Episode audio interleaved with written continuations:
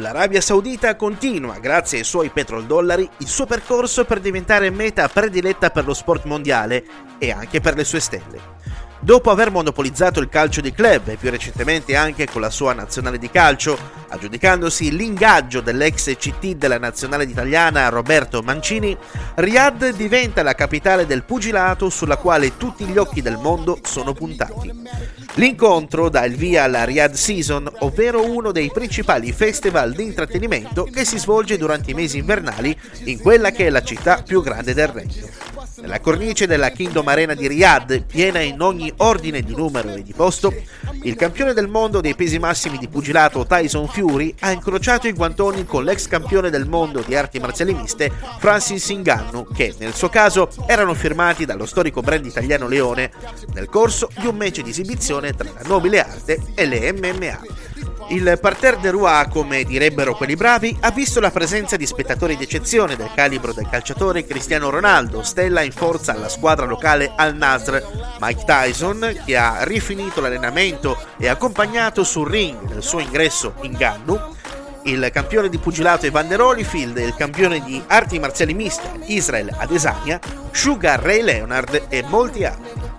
Tra il pubblico era presente anche il pugile ucraino Oleksandr Usyk, campione del mondo dei paesi massimi IBF, WBO e WBA, il quale ha lanciato una sfida proprio a Fury per un match che potrebbe unificare i titoli dei pesi massimi. Immancabile anche la presenza del leggendario annunciatore Michael Buffer.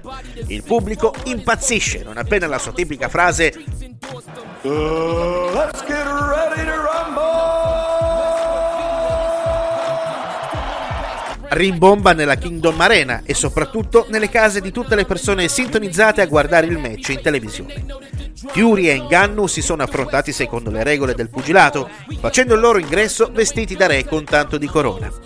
L'incontro, intitolato come la battaglia dei più duri, è stato organizzato dalla società di promozione Top Rank di Bob Arum. Primo round i due pugili si sono studiati a vicenda e Fury ha portato qualche buon colpo al suo avversario, il quale non è stato di certo a guardare. Nella seconda ripresa Ngannou si fa sotto, portando dei buoni colpi e trovando Fury in grado di rispondere.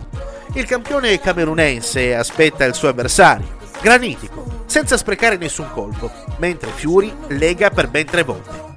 È però nel terzo round che il campione britannico si rende conto di avere a che fare con un avversario ostico, il quale lo colpisce con un gancio sinistro che lo manda al tappeto. Fury si rialza, viene contato e torna a boxare in modo decisamente più accorto, comprendendo forse di non essere nella sua serata migliore e a tirare un sospiro di sollievo per il fatto che questo sia un match senza nessun titolo in palio.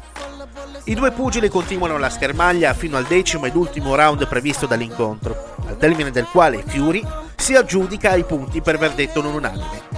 In modo evidente, quella di sabato 28 ottobre non era la serata di Fury, il quale non è riuscito a rendersi incisivo come è solito fare con la sua box imprevedibile e granitica.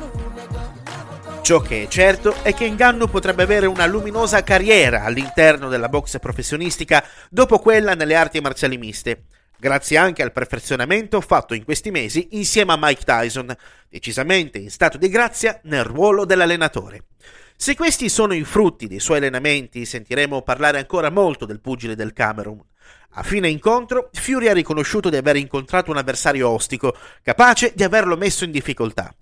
Per lui, però, la vera prova del 9 sarà l'incontro contro Usyk, in programma sempre a Riyadh, dove sarà chiamato a dare il massimo per il match più importante della sua carriera.